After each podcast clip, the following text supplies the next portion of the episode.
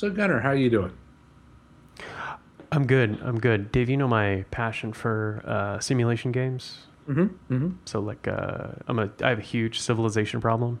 Yep. Uh, as a matter of fact, uh, my good friend Eric Morrissey is the owner of my Civilization DVD. I surrendered it to him oh, about five years ago because I did not trust myself with it, and Yeah. so and so my pre- my problem became his problem. Um, anyway, so uh, I noticed I couldn't help but notice that uh, Apple had released uh, SimCity 4 on uh, the App Store Mm-hmm. and uh, so now I'm basically useless. Uh, And uh, I can I can already guess what my New Year's resolution is going to be. But until that time, I'm getting in as much SimCity as I, as I can.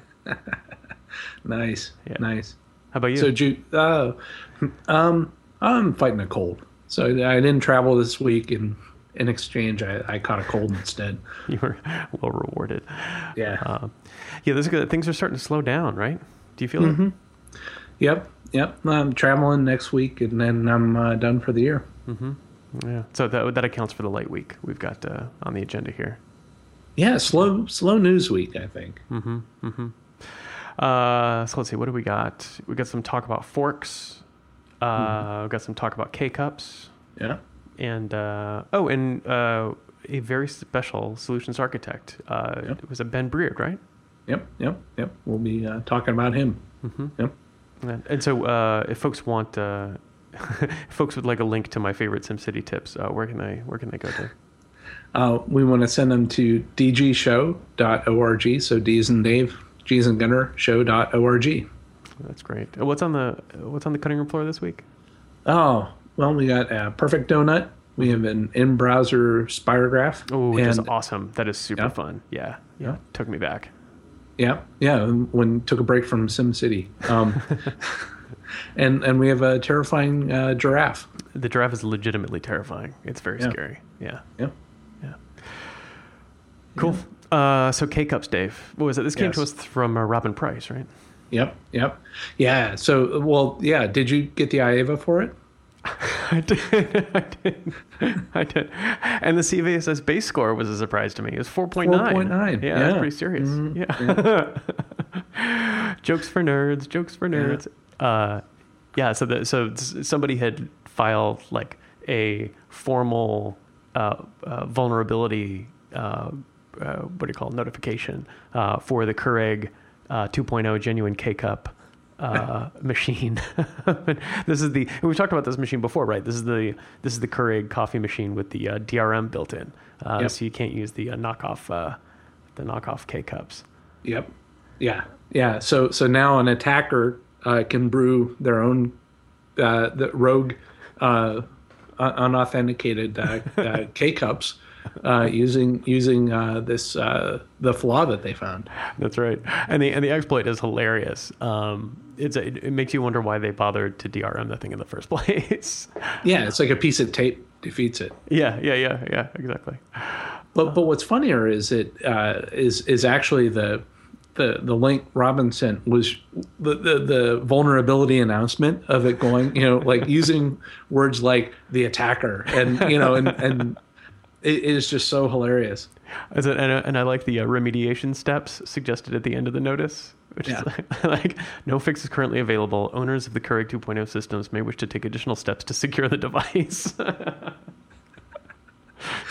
Yeah, Oh, So good. keeping it in a locked cabinet. That's great. Um, let's see. Oh, we got some. We actually have some serious industry news. Things got things got kind of shaken up since since we last talked to Emily. Yeah, yeah, Node.js. Yup. Uh, so apparently, Joyent, which is the company that uh, kind of houses the uh, the Node.js, the wildly popular uh, Node.js system, um, they apparently upset enough people that uh, there's now a fork, uh, which is called Yep. IOJS or IOJS, IO, IOJS, IOJS, I guess. Um, yeah, the, and and then uh, also uh, before DockerCon uh, in Europe, uh, CoreOS announced that they were kind of forking, I guess, I guess forking uh, Docker, the project, um, into something they're calling Rocket. Yeah, yeah. Uh, so so we should talk about the specifics of these, and then and and then I, I'm curious to get your take on this whole thing of like why forking happens and about community management and doing things you know community wise versus foundation wise versus like you know dictator for life um, all these different kind of management models. Um, but for uh, so the docker thing the docker thing was was huge um, Yeah. Oh yeah. R- so- right at DockerCon, it's like right? And that was calculated for maximum damage, obviously. Yeah. Um, And so, what, uh, are you familiar with the complaints of the CoreOS guys? Do you know why they, uh, you know, why they walked away from the uh, from the Docker guys? Um, the couple of the ones that I picked up on was it. Uh, I think they like the community people were giving uh, patches back to Docker, and they were like rejecting them or slow walking them and stuff like that because it was uh, contrary to the Docker business model.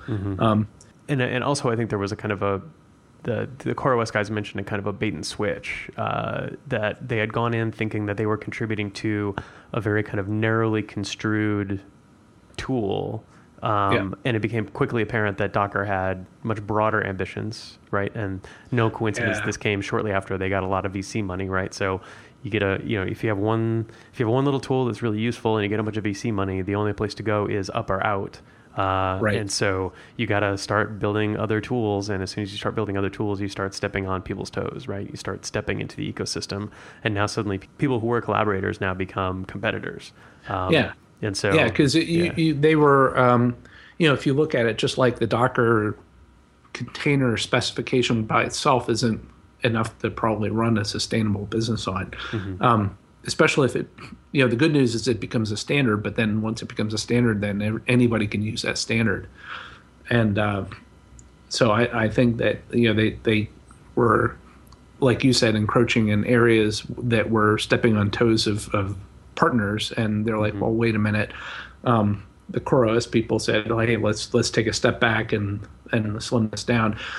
I, and I, I think the other thing that they were saying too was that uh, that Docker, the way it was implemented, was uh, too complicated, and it, it should be more modular and simpler. It was another one of their complaints. Right, right, which is contrary to Docker's intent. So Docker talks about the big their big catchphrase is shipping with batteries included, right? So Yeah. they're saying that well, we're plenty modular, we're plenty extensible, people can plug in whatever they want, but when we ship, we're going to ship with some sensible defaults, right? Which is not, uh, I guess, not in not a terrible position to take. Um, but then it becomes a question of like where you're drawing the line, right? Like where the interfaces live and what the nature of those interfaces is going to be. And I know if you look on some of the some of the GitHub issues, not coincidentally, some of them from Red Hat, um, you'll see uh, there's a lot of like one person, you know, somebody from CoreOS or somebody from Red Hat makes a suggestion, and then there's like weeks of hemming and hawing, and then kind of an unceremonious closing of the issue, um, saying like, Yeah. "This is not the strategic direction.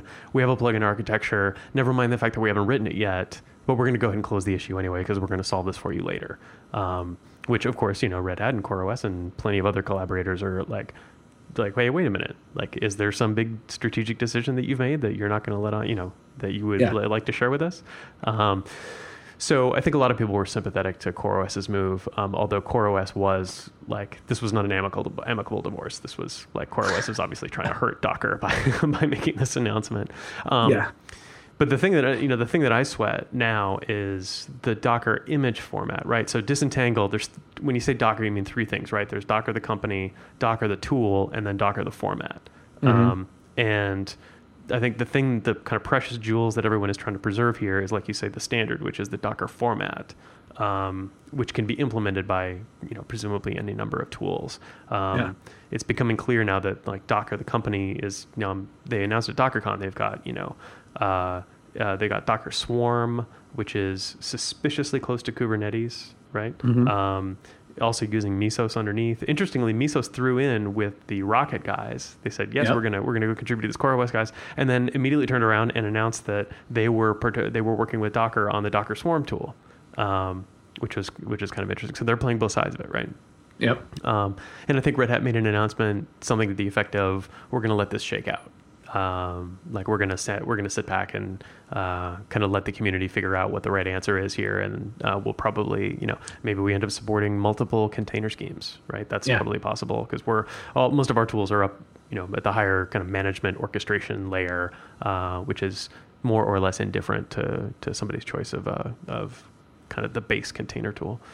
Um, anyway, it's kind of interesting, kind of fun. Yeah. Like it's So- it's so interesting, like how for all the press that Docker gets and kind of everybody believes like Docker is the way to go and Linux containers is the way to go. It's interesting to see still how fluid all this stuff is, right? So one company makes a move and suddenly all the other pieces on the board have to change. Um, Yeah. yeah, it's fascinating. Yeah. So going over to uh, Joyent and Node.js uh, sounded like uh, uh, that uh, with Joyent's stewardship of Node.js, it wasn't moving as quickly as many would have liked in terms of like new feature enhancements and things like that.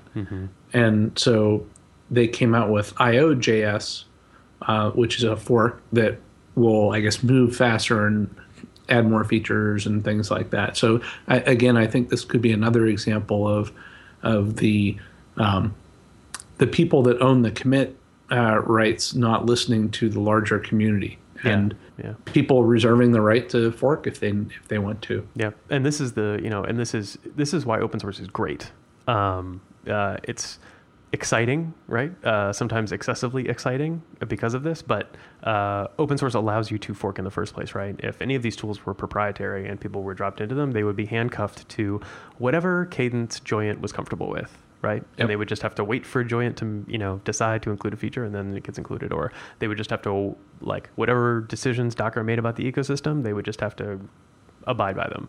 Um, but the fact that the forking happens means that there's this kind of counter pressure on any consolidation of uh, any consolidation of power in an open source community, right? You always have to be listening to your users because at any point the users could defect, um, you know, hit the nuclear option and uh, go start their own project. Um, so you saw that with MariaDB and MySQL, right? Um, LibreOffice. LibreOffice, right? And OpenOffice, that's right. Yeah.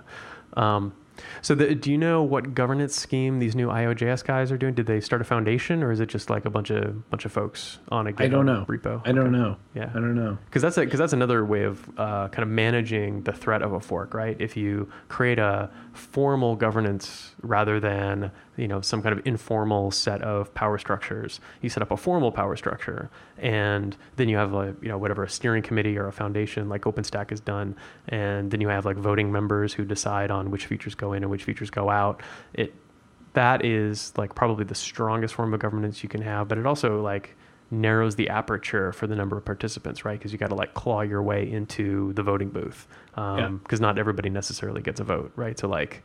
Uh, as an example, Cloud Foundry, right? Um, if you want to be, if you want to be a voting member of Cloud Foundry, and uh, which who's now housed inside Linux Foundation, um, if you want to play ball in Linux Foundry community, it's like 1.5 million dollars right? That's like you must be this tall to ride this ride. Um, so you could be as clever a committer as you wanted, but you don't actually get to influence the direction of the project in a meaningful way unless you got 1.5 million in your pocket.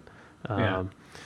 So it's it, it's interesting. I, I don't know. Do you do you think that there's like a right answer to this, Dave? Do you think there's like there's one structure that is going to work for everybody? Yeah, I, I don't know because, and I was struggling with that. I was trying to see if there was a pattern or looking at the way Red Hat does things and is there the right way that Red Hat always does it. Um, and and we're different in many ways too. So, for instance, we don't have a um, foundation for say OpenShift, um, but we do participate in say like the OpenStack Foundation or the Linux with the Linux kernel people. And um, I know that the the cool thing is that you know we have the uh, OSAS group, uh, the open source uh, you know standards. Um, they they spend a lot of time thinking about these things of what is a right way to do a governance board. So you know a lot of the things that we've learned with uh, the Fedora project and um, whenever we join forces with CentOS of of taking that uh, governance and making it putting more daylight on it and and having the decisions being made in the public um, does create I think a, a more open sort of community so but I, I don't know if there is one right way to do it and, and I think as long as it's open source and you're doing things right you don't necessarily need to have a foundation Right. Um, right. Yeah. but I don't know Well, and I think too that uh, it depends on the nature of the project and also the nature of the contributors, right? So Yeah. uh, stuff like OSEHRA, right? The uh, VA open source their health record system. Um, Not having a governance board in place for that seems like a very dangerous proposition, right? Because you have like some very large, very like deep pocketed stakeholders like the Defense Health Agency and the VA and Indian Health and and these other folks, right? And so when you got like that much money and power sloshing around inside the community, you probably want some lawyers to draw up some some some foundation documents, right?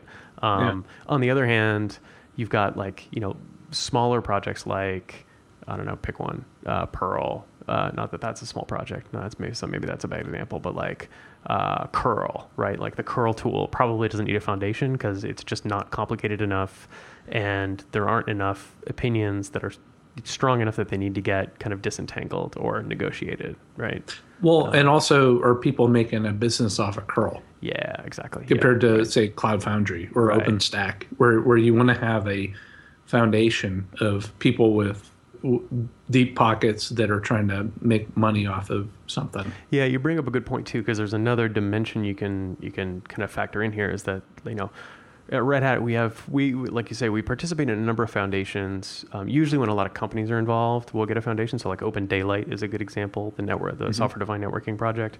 Um, uh, you mentioned OpenStack already, um, but also like Fedora. RHEL and CentOS, which are all related, I can't help but think like Fedora has like a governance system. It's not quite a foundation, but it's like you know there's a governance system in place for that.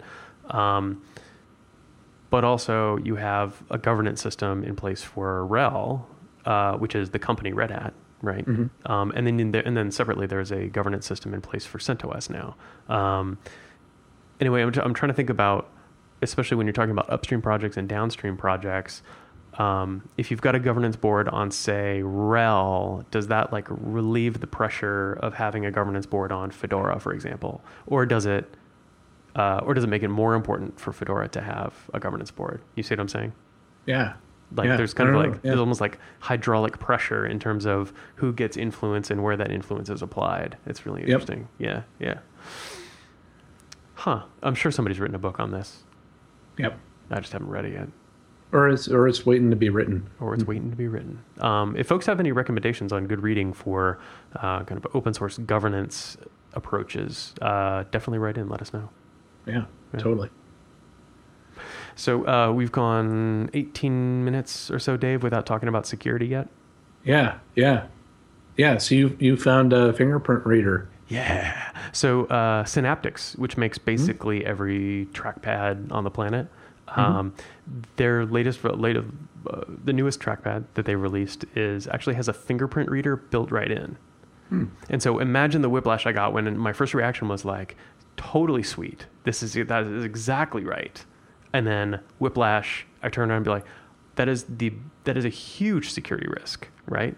Um, because in the same way that I've got like now now, I'm, now my computer has a camera and a microphone and a way of taking my fingerprint and just in the normal course of use it's not like a special device that i'm swiping my fingerprint through it's it could grab my fingerprint at any moment and any program that has access to my trackpad could collect my fingerprint data Oh, really? Okay, so it's not because I'm used to like the uh, ThinkPads that used to have the, or they may still have them, the the fingerprint readers like on off to the side. So, so the whole trackpad is a fingerprint reader. that's my impression yeah yeah Wow. that's what i read um, and so that struck me as super complicated in terms of Yeah. security. Um, I mean, grabbing my face, go ahead and grab my face. Uh, you know, uh, facial recognition isn't that great anyway. Um, microphone, a little bit more concerning, uh, but I know how to turn the microphone off or, or at least mitigate the danger of it. Um, but uh, being able to collect the fingerprints off that, that I, and I wouldn't necessarily know that anyone was collecting it, I don't think. Um, that struck me as, that struck me as a little scary. Yeah, yeah. It's like if you want evidence of who was using that computer at a particular time, and Yeah, Yeah. exactly. Yeah, yeah, yeah, yeah. Um, uh, does it do DNA testing too? Not yet, but Get we're samples? It's not that far away, right? um, yeah, pretty pretty scary. And so, speaking of identi- identity theft, Yeah. um, I found this very clever uh, identity the- uh, identity theft case. Um, this guy Ramon Perez Rivera. Um, so he got he got he got indicted on 33 counts. He's an 81 year old man. Um, he is uh, in the United States illegally, and uh, he has spent the last X number of decades um, stealing people's identities, but he did it in a clever way. He took it and he turned it, rather than uh, changing his name to someone else's name. He found a target and then changed the target's name to his name. Which is a way of hijacking somebody's social security number or other, or really any other credential, right? So uh, he changes their name to his name, and then is able to walk into a bank, present his, you know, his, his ID or his license or whatever, and can take money out of their account. He can open up credit cards in their name, et cetera, et cetera. So uh, really, just a really clever way of like grabbing of grabbing folks' information. It made me wonder, Dave, if there was like a computer equivalent of this. Because we always talk about somebody like stealing your credential and then using it and then impersonating you, right? Um, but what if somebody, what if, what if it goes in the other direction, um, where uh, somebody actually somehow changes your identity or hijacks your identity? Um, I don't know. Was it? Is there an equivalent? Or Yeah, I'm, I don't Or know. maybe I'm looking I- for symmetry where there isn't symmetry. Well, if you, I, I this reminds me of the uh, a while ago when your car got stolen, and how helpless you felt, or, or or you thought it got stolen, right? And your your wallet and ID and everything, like how, uh, like naked I would feel with. Like if I didn't have my ID with me or whatever, or you know, it's it's like one of those nightmare scenarios where, um, you know, with identity theft, like you know, people are like, "No, you aren't you," but no, I am me. Um, that that would just be so. That's like science fiction, Twilight Zone sort of uh, material. So I actually had this experience um, shortly. I think I was, I was I was just a little bit out of college, and uh, a lot of people don't know this. I was not born with the name that I have, um, or rather, I was born with the name that I have, but my first name was different. Um, my my first name was Owen. Uh, And it in fact got flipped. It switched around. So um, I was Owen Hellickson, Owen Gunnar Hellickson, and uh, my dad was also Owen Hellickson. So to disambiguate, everyone called me Gunnar, which was my middle name. And then over time, it just got ridiculous. And so we're like, fine, we'll just change it to be formally Gunnar. Will be my first name. Fine. Uh, that worked for about 14 years, and then I got out of college and. Uh, Shortly thereafter, the Social Security Administration decided that my name was Owen again. Huh. And of course, none of my ID said Owen. And so I had to go through, I had to go to the Social Security office and convince them that, uh, that I was in fact who I said I was, even though all of my identification said that I was somebody else. Wow. Yeah. Um, so, and it is a little bit scary to like to think that you go adrift like that. Um, Yeah. And these, you know, these kind of like foundational documents that uh, define you in almost every way, right? Your driver's license, your birth certificate, your whatever else. Um, Having all that stuff kind of betray you is uh, is pretty scary. Yeah. Yeah, and maybe it's it's that the German in me and the the the, pa- the papers uh, stereotype. You know that you have to have your papers with you, and yeah, Yeah, Mhm. yeah. Um, speaking of which, have you seen uh, Black Mirror?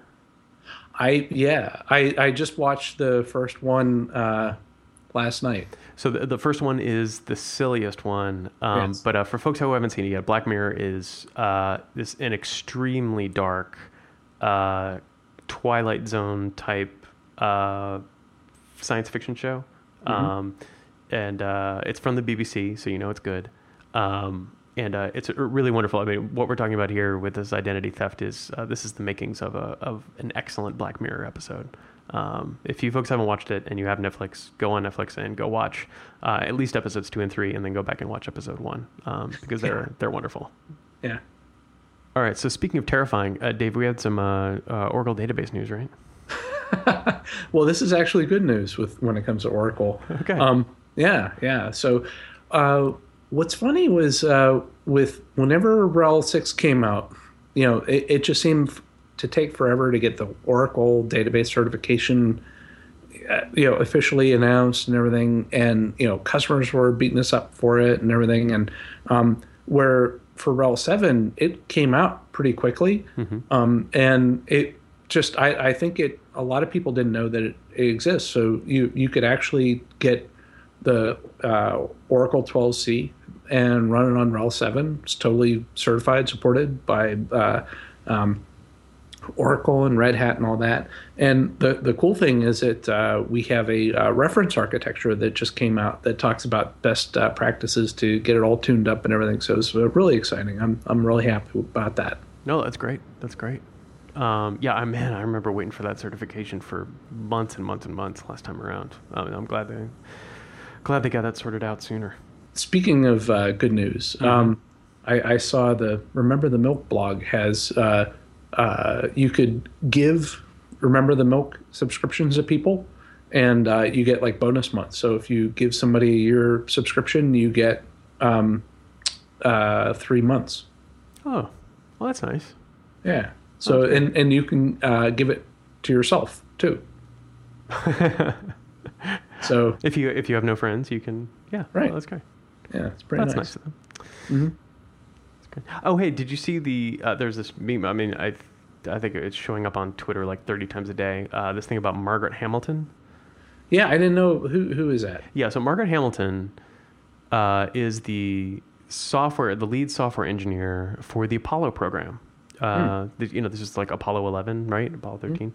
Hmm. Um, she led the team uh, that wrote all the software that went into uh, the Apollo mission. And uh, she happens to be a woman, uh, and she was 31 years old when she did it. Nice. Yeah, which is totally amazing. So it made me think of Lauren. Um, Margaret Hamilton is also the person who coined the term software engineer. Oh, nice. Yeah yeah, it's pretty cool. So we'll include a picture. Uh, there's this hilarious picture of uh, Margaret standing next to uh, her code printed out because you know it's back in the day when you printed code out, um, mm-hmm. and it is as tall as she is. Um, yeah. it's, it's, so funny, and it's also funny to see Margaret Hamilton uh, dressing like you know a thirty-year-old woman would dress in 1970, whatever. Um, which, which, is to say that she is indistinguishable from a Williamsburg hipster in 2014. It's just like exactly you could like copy and paste her into a hip neighborhood in Chicago, and she would look exactly the same. It's very funny. Nice. Yeah, yeah. So Ben Breard. Yep. Speaking of hipsters. Yep. Yep. Yeah. So Ben, uh, so for anybody that knows Ben, he's one of the guys that is famous for uh, talking about systemd, and uh, he actually presented at the Red Hat Summit uh, last year with with Lennart Poettering uh, about uh, systemd. So that, that was pretty cool. Speaking of like, forks. yeah. Speak. Well, yeah. So he he. Uh, he did a really good job presenting on uh, systemd with Lennart at the summit, and you know he he's built up this brand for being like the systemd guy and explaining why it's awesome and and you know stop worrying and start living and you know enjoy uh, systemd and all that. Um, and so I'm I'm uh, uh, you know we've been doing a lot of video conferencing and uh, we were doing a video conference a while ago and, and it's like he joined the video conference and it's like he he was doing it from his tablet or something in his office and so it's it's really interesting when when you do when people are video conferencing from their homes because you could learn a lot about a person um, mm-hmm. that you may not ordinarily know from whenever you uh, uh, just seeing them at work and you're talking about computers all day so he turns his camera on and it's like him and he has like all these electric guitars hanging up on the wall behind him hmm.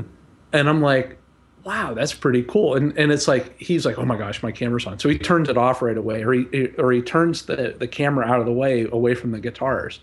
And and it's like I offline I approach it. I'm like, dude, if if I had like guitars like that hanging up on my wall, I'd have my camera on all the time. I'd be showing that off, and that, that was like pretty awesome. All these electric guitars and everything. And so we were talking about that, and and uh, um, and you know, I was telling him that yeah, well, I you know, I, I play drums and, and everything, and we were talking about music, and and it's it's really interesting that you know, whenever you know you talk to the SAs or or like how you know we talked to uh, Dave Saran a little while ago about his his uh, uh, passions about baking um, and and cooking and things like that. It's it's really interesting to hear the other dimensions from uh, the, the colleagues you work with, and uh, so one of the things that he sent me a little while ago was a guitar piece he did, which which is pretty good. It's uh, he calls it the uh, Chicken Pickin' Blues. So we could we could add that in at the end of the show, but uh, it's is a really uh, uh, really good uh, song that he did. So he he's playing the guitar in the song, and then the the the drum part. Uh, he did it with uh, Hydrogen, which is a uh, drum machine, and it's open source. And uh, he did it all on Fedora 21 and using uh, Mixbus. Oh, oh, that's great. All right. Well, uh, the thing that's most exciting about that is that someone figured out the sound subsystem on Fedora 21. Yeah. Which is, Yeah. So, oh, very cool. All right. Um, okay. Yeah. Well, that'll be, that'll be our uh, that'll be our outro music. The Yep. chicken chicken picking blues. Cool. Yeah. Uh, Dave, do you have any do you have any Christmas wishes? Any final Christmas wishes? Boy, I want to get better for Christmas. I, f- I feel like what is it, Timmy with the crutches? no, no, I'm not. I'm not. Um, I'm, I'll, I'll I'll tough this out. Um, but uh, yeah, no, I'm I'm excited. I'm I'm looking forward to having uh, uh, more than a week off because we'll be shut down. Yeah. Yeah, yeah, that will be nice. We've got uh, uh, Ingrid's family from Sweden is coming over, or at least some of their uh, some of the family from Sweden is coming over. Um, so that'll be fun. You know, kind of take them around Austin, show them Texas, things like that. They'll they'll love that. So yeah, looking forward to a nice low key Christmas. Get my first Christmas with the boy, so that'll be good. Oh yeah, yeah. yeah, yeah. yeah. So uh, you can plan on some uh, cutesy photos of the baby in uh, Santa hats and stuff like that. Oh, excellent. Yeah. Excellent. Yeah, And then, yeah, and I'm sure this year will be okay, but like the next year and the year after with, you know, with Santa Claus and uh, Mm-hmm. running around with the wrapping paper and everything, it's, it's, it'll just get better and better year after year. Yeah, yeah. I said this is my chance to uh, create some family mythology, right? Uh, which which is the thing I'm. I, one of the things I get most excited about having a kid is um, the ability to kind of create the rituals, right? That will like define the family and that you know and that they will remember, right? Hopefully for many years to come. Um, and so I always fancy myself as the the kind of father who's going to be able to. Uh, uh, play some kind of I don't want to say play a trick, but like take the traditional Santa role, for instance, and like t- take it and turn it somehow, right? Um, like make Santa something real, right? Like uh, uh, so that he hears the footfalls outside his door, right? Um, or uh, You can get that giraffe. oh yeah, yeah, that's right, that's right, yeah. So maybe the terrifying giraffe delivers the presents, right? Yeah. yeah. Be afraid of Santa. Yeah, That, that could be the tradition. Yeah. So if anybody's got any suggestions on how I can screw my kid up, uh, please uh, send them into the show. Um, we'll, uh, we'll put them in comments at the bottom. All right, Dave. Um, well, Merry Christmas. Yeah, Merry Christmas to you too. And and so if, if people need to uh, pick up a, a devil giraffe, uh, and they need to identify one, um, where do we need to send them? hmm Uh, so they go to uh, dgshow.org. That's D as in devil, G as in giraffe, show.org. Nice. Well done. Well done. All right. Well, thanks, Gunnar, and thanks everybody. Yeah, and thanks, Ben, for the outro. Yes.